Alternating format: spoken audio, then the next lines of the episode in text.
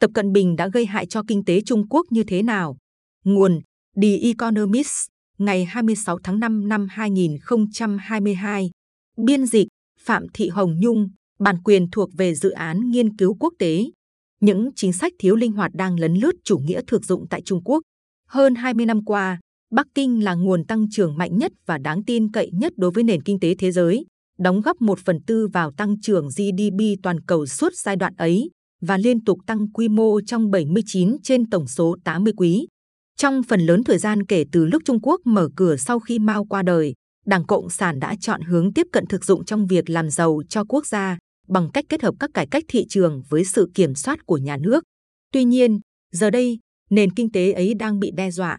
Trước mắt là bởi chiến dịch Zero Covid khiến nền kinh tế thụt lùi và có thể đưa đến tình trạng bấp bênh.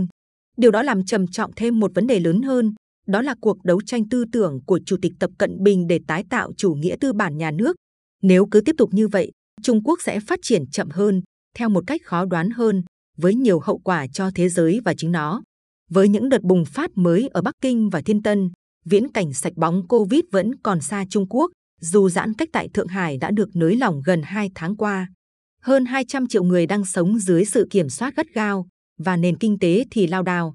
Doanh số bán lẻ trong tháng 4 đã thấp hơn 11% so với cùng kỳ năm trước, với lượng mua hàng cây FC, xe hơi và cát Cartier đều không mấy khả quan.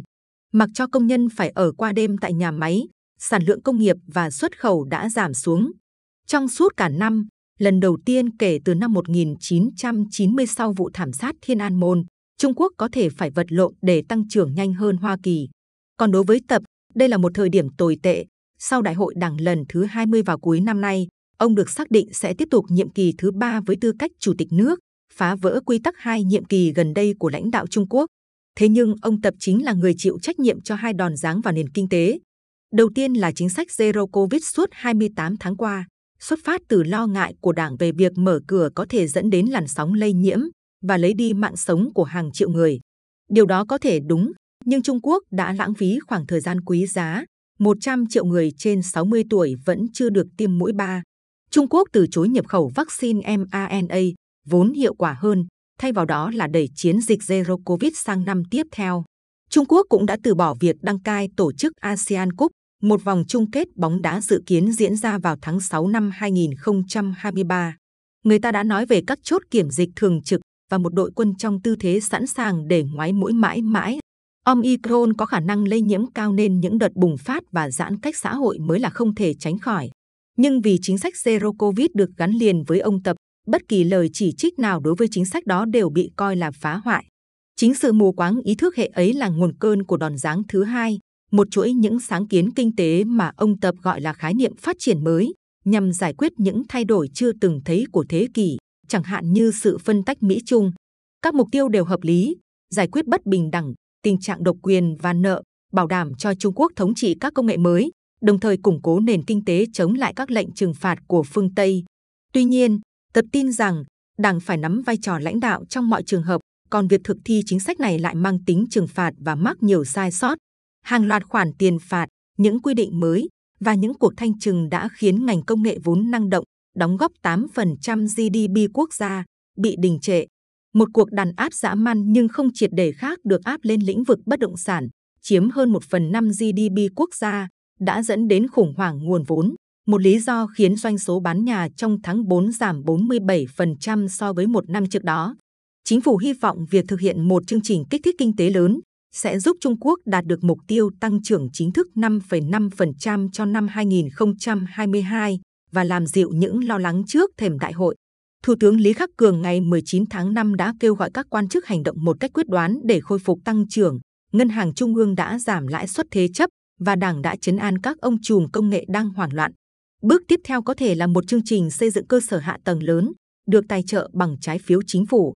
Nhưng những khoản nợ dâng cao và những khối bê tông sẽ không thể ngăn cản các đợt phong tỏa hà khắc hay giảm bớt rủi ro từ mô hình kinh tế của ông Tập.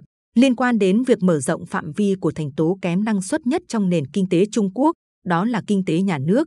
Chính sách công nghiệp của Trung Quốc đã đạt được những thành công đáng kể, chẳng hạn như xây dựng vị thế thống trị trên toàn cầu trong lĩnh vực pin công nghệ cao, Ông Tập hy vọng công nghệ và một nhóm các quỹ đầu tư nhà nước mới sẽ giúp việc ra quyết định nhanh chóng dễ dàng hơn. Nhưng đừng quên tất cả những thất bại ảm đạm từ các ngành công nghiệp nặng cho đến vi mạch. Mặt khác, các ưu đãi dành cho khu vực có năng suất cao nhất của nền kinh tế, khối tư nhân, đã bị thiệt hại. Thị trường tài chính đã chứng kiến điều đó với lượng lớn dòng tiền chảy ra.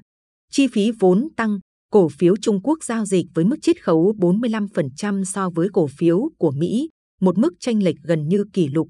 Tính toán của các nhà đầu tư và doanh nhân đang thay đổi. Nhiều người lo ngại rằng lợi nhuận tài chính cho các doanh nghiệp sẽ bị giới hạn bởi một đảng chính trị luôn cảnh giác với sự giàu có và quyền lực của giới tư nhân. Các nhà đầu tư mạo hiểm nói rằng họ đã chuyển sang đặt cược vào những khoản trợ cấp lớn nhất, chứ không phải những ý tưởng tốt nhất. Lần đầu tiên sau 40 năm, cải cách tự do hóa không xuất hiện trong bất cứ lĩnh vực lớn nào của nền kinh tế. Nếu không có chúng, tăng trưởng sẽ bị ảnh hưởng. Nền kinh tế mang đậm dấu ấn ý thức hệ của tập tác động lớn đến thế giới. Dẫu rằng biện pháp kích thích có thể làm tăng nhu cầu, nhiều khả năng sẽ xảy ra tình trạng phong tỏa tiếp diễn, đe dọa nền kinh tế toàn cầu vốn đang trên ngưỡng suy thoái.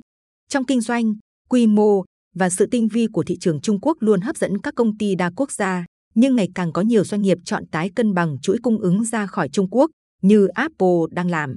Doanh nghiệp Trung Quốc có thể sẽ thống trị một số ngành công nghiệp trong những năm 2030 sắp tới, nhưng phương Tây có khả năng trở nên thận trọng hơn đối với việc nhập khẩu các sản phẩm Trung Quốc.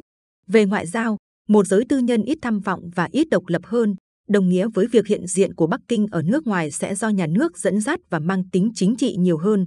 Điều đó vừa gây hại lại vừa kém hiệu quả, như báo cáo đặc biệt của chúng tôi về Trung Quốc và châu Phi đã chỉ ra. Cuộc sống sẽ thế nào bên trong một Trung Quốc biệt lập hơn? Trong khi người dân chút giận trên mạng về tình trạng phong tỏa và mất việc làm, điều này vẫn khó có thể chuyển thành bạo loạn nhờ sự giám sát, tuyên truyền và ủng hộ rộng rãi cho các mục tiêu của Đảng. Một số nhà kỹ trị không đồng ý với sự chuyển hướng thiên tả hiện tại, nhưng không đủ quyền lực và lòng dũng cảm để phản đối nó. Và trong chừng mực mà chúng ta có thể suy đoán được từ chiếc hộp đen của chính trị cấp cao ở Trung Quốc, ông Tập, năm nay 68 tuổi, đang không có đối thủ. Tuy nhiên, trước thềm đại hội đảng vốn sẽ chứng kiến Tập nắm giữ quyền lực của mình cho đến ít nhất năm 2027, những khiếm khuyết của chế độ độc nhân trị ở nền kinh tế lớn thứ hai thế giới đang hiển hiện rõ ràng.